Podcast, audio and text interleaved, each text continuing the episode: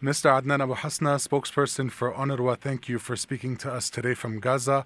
First, I wanted to ask you about the aid that UNRWA is still providing in Gaza amid this campaign. To be honest, we have to say that what we provide is not enough, especially because of hundreds of thousands of IDPs, internally displaced Palestinians, actually in our uh, shelters. They came to our shelters with nothing. All what we have, we provide them with food, with uh, water, with health care, with psychological support, and some non-food items like blankets and mattresses. But the need is huge, and what we have is so limited. Because of that, you will see many people, you know, criticizing UNRWA for not providing everything, and it's beyond our capacity to provide and to deliver to hundreds of thousands of Palestinians. Besides that, if you have cash also, you cannot buy from the market. It's so difficult because goods and food, you know, fading out from the local market. We have a real problem with fuel because we provide fuel for desalination plants, we provide fuel for bakeries, for hospitals, and uh, also fuel for our operations. If we don't have fuel for the coming two or three days, I think that our operations in Gaza will be suspended or reduced to the minimum, and other sectors who benefit from our services, our fuel actually, also they will stop. And at that time, we will talk about a real catastrophe that the whole community will have nothing. All the UN organization and civil society and everybody will not be able to deliver and to provide services to people in Gaza.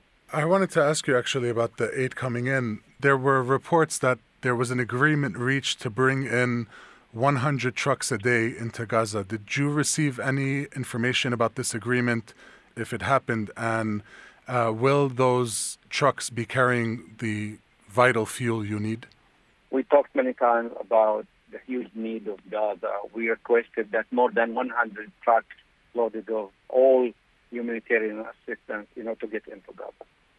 The number of trucks that coming into Gaza right now is like a drop in the ocean.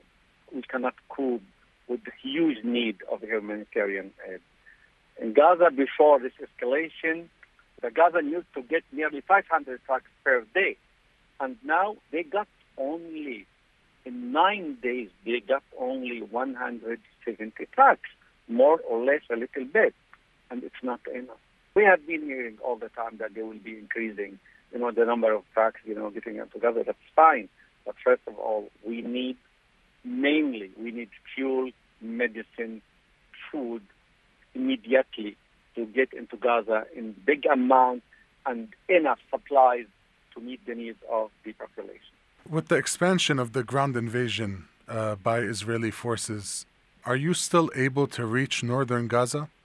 No, we cannot reach that. It's uh, very, it's very difficult. You know, huge destruction there and fighting, and uh, no, we cannot send our staff there. And also, the Israelis they cut off, you know, Gaza City and the north from other parts of Gaza.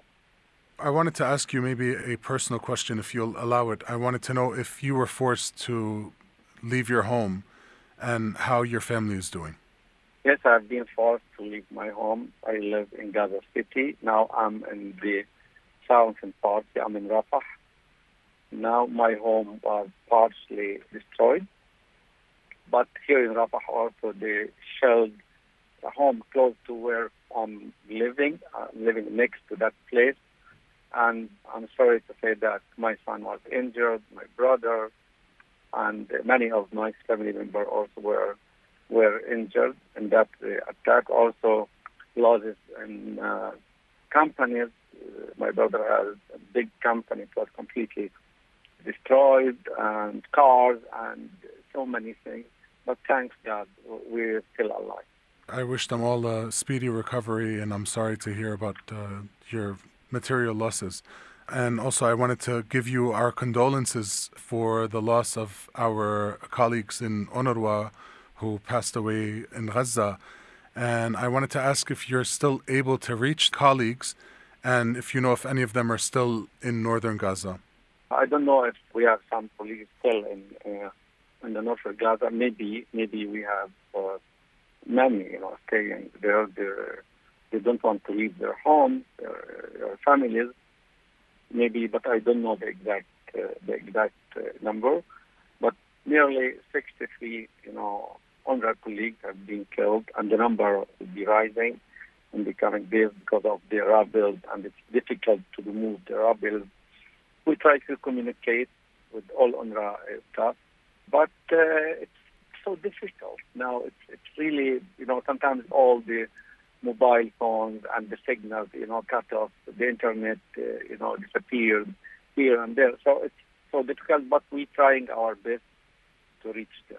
Mr. Adnan Abu Hasna, thank you very much for this very valuable information. Thanks. And I wish you and our colleagues in Gaza peace and security and ease.